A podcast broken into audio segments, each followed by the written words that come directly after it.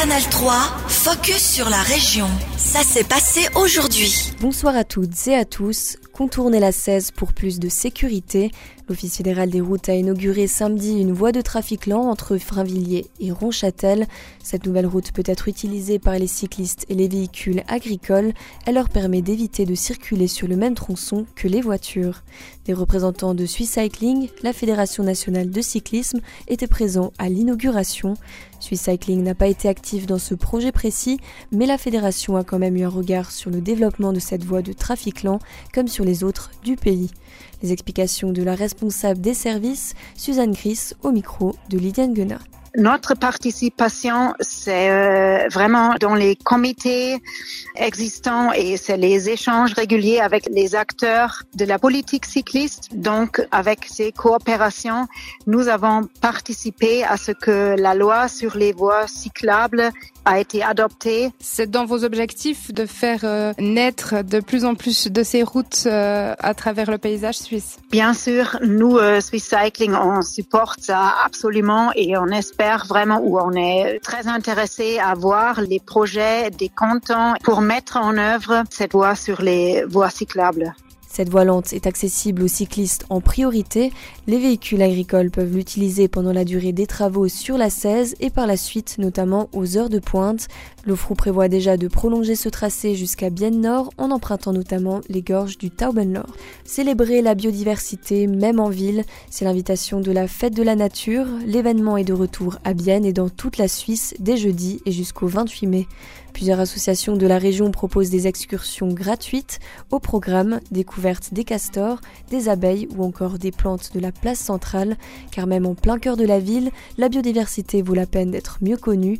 Léna Franck, conseillère municipale en charge des travaux publics, de l'énergie et de l'environnement. À Pienne, on a quand même une, grande biodiversité, on a un grand potentiel aussi pour la biodiversité parce que l'endroit de la ville il, est très important entre le Jura le lac. Il y a il y a aussi euh, les vieux forêts. Donc, euh, il faut, mais il faut être conséquent pour vraiment promouvoir aussi la biodiversité la, la protéger aussi. Tout près du quartier biennois du Petit Marais en direction de Bruck, on trouve la forêt de Berlette, un des sites les plus importants du canton pour la biodiversité. Une excursion bilingue mène à la découverte des nombreux habitants de cette forêt. On écoute son organisateur Michael Lanz, président de l'association Milan Vogelschutzbien. C'est vraiment une rareté euh, au niveau suisse d'avoir euh, des forêts de chênes euh, autant vieux comme on l'a ici aux forêts de Berlette. Les gens, ils aiment euh, ce forêt. Euh, depuis toujours, des, anciens chênes, c'était quelque chose d'important euh, pour la population. Et puis donc, ouais, il est très connu ce forêt.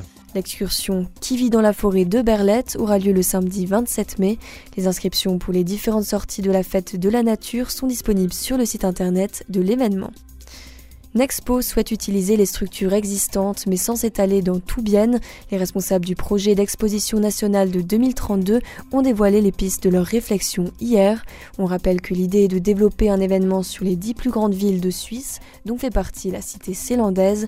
Tout ça en utilisant des bâtiments déjà existants pour ne pas construire de l'éphémère. Même si ces édifices ne se trouvent pas proches les uns des autres dans les villes mêmes, la directrice de Nexpo entend malgré tout concentrer les activités. Christina Hank. Aura des endroits spécifiques euh, qui seront des endroits Nexpo euh, dans la ville de Bienne. Donc il y aura une place centrale et puis il y aura peut-être deux ou trois utilisations temporaires où euh, ces projets auront lieu. Mais évidemment, l'idée c'est que toute la ville soit dans une ambiance festive pendant toute la durée de Nexpo, donc de mai à octobre 2032. Les responsables de Nexpo ont également précisé les thèmes qui seront développés dans les 10 sites de l'exposition. À Bienne, il s'agira de l'unité et la diversité. Reste que le projet doit encore être validé par la Le FC Bienne jouera encore en Promotion League la saison prochaine. Les Biennois ont sauvé leur place en 3 division suisse samedi dernier. Leur victoire face à la réserve des Young Boys confirme leur maintien en Promotion League. La pression maintenant redescendue, c'est un grand soulagement pour le club en pleine saison compliquée. Depuis la collaboration du FC Bienne avec la société Core Sports, des attentes quant à l'avenir financier du club fusent ici et là, mais selon Mauro Yerep, directeur sportif du FC Bienne, même avec ce maintien garanti, il ne faut pas s'attendre à de grands changements. Je tiens quand même à dire que c'est pas des euh, pas des mécènes, hein. donc ils viennent pas là pour nous dire bon ben voilà on vous met euh, tant à disposition, euh, faites ce que vous voulez avec cet argent-là, non pas du tout. Donc il faut pas s'attendre à ce que le budget du FC Bienne soit majoré de, de, de, je sais pas combien de pourcentage. voilà eux ils nous mettent à disposition une certaine expertise, un soutien dans le recrutement euh, joueurs et euh, ils nous mettent aussi à disposition deux voire trois joueurs qui viennent de, de leur club euh, en France, donc Clermont ou leur club en Autriche qui est de, de Lustenau. Le championnat touche à sa fin dans deux jours. Le est certain de terminer sur la barre au 17e rang. 4000 militaires pour un exercice dans les cantons de Genève, Vaud, Neuchâtel et Berne. Du 1er au 9 mai passé, une grande opération militaire s'est déroulée, Lux 23. La dernière fois qu'une telle mobilisation a eu lieu en Suisse romande, c'était en 2006. L'exercice comptait plusieurs phases. Les militaires avaient comme mission de défendre Genève Aéroport et la raffinerie de Cressier dans des conditions réelles et construire des ponts dans la région de Betterkinden et d'Agneck. On se concentre sur cette dernière phase de l'exercice qui a rassemblé environ 500 militaires. On a rencontré le responsable de l'exercice, Lux 23, le commandant de la division territoriale, Mathias Tucher, nous explique l'importance des ponts dans une guerre. Comme on le voit euh, malheureusement en Ukraine, euh, un des premiers objectifs de l'armée russe était détruire les ponts pour empêcher euh, aux formations ukrainiennes de manœuvrer et de répondre à leurs propres actions, mais aussi pour désorganiser euh, la vie de la population, son approvisionnement. Évidemment, quand il n'y a plus de pont, l'approvisionnement en nourriture, euh, en carburant, etc., devient tout de suite beaucoup plus complexe. Et euh, grâce à la construction des ponts militaires, on peut rétablir ces voies de communication aussi bien au profit de l'armée, évidemment, mais, de la population. C'était un extrait de Mathias Tucher, commandant de la division territoriale 1 et responsable de l'exercice Lux 23. Cette opération a permis à l'armée de se préparer en cas d'attaque ennemie, même si le niveau de menace en Suisse reste très bas. Retrouvez notre interview complet sur ajour.ch.